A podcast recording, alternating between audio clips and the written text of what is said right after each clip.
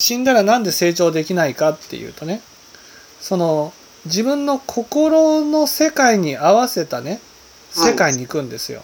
はい。だからそこに集まってくる人たちっていうのは自分の業と同じような人たちばかりが集まってくるんです軍語の人の集まりになるわけそうですかそうそうそうそうそう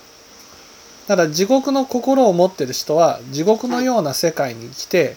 地獄のような苦しみを味わうわけですようん。でその中で反省をするっていうことはですよ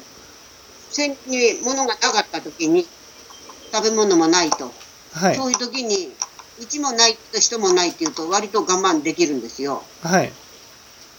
片一方がすごくたらふく食ってるのに、自分だけないっていうのはももっと惨めじゃないですか。はい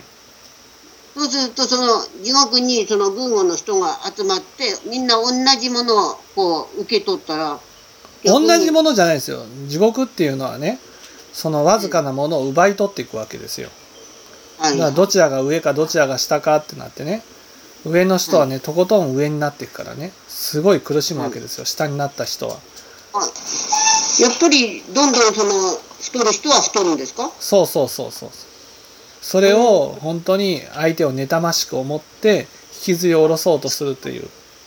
とあの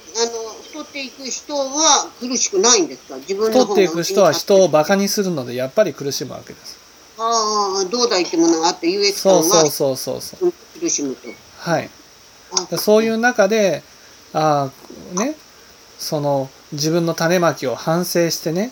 はいこういうところにいてはいけないって思う人なんていないじゃないですか。あそうですかね。だってそこには知恵がないといけないわけですよ。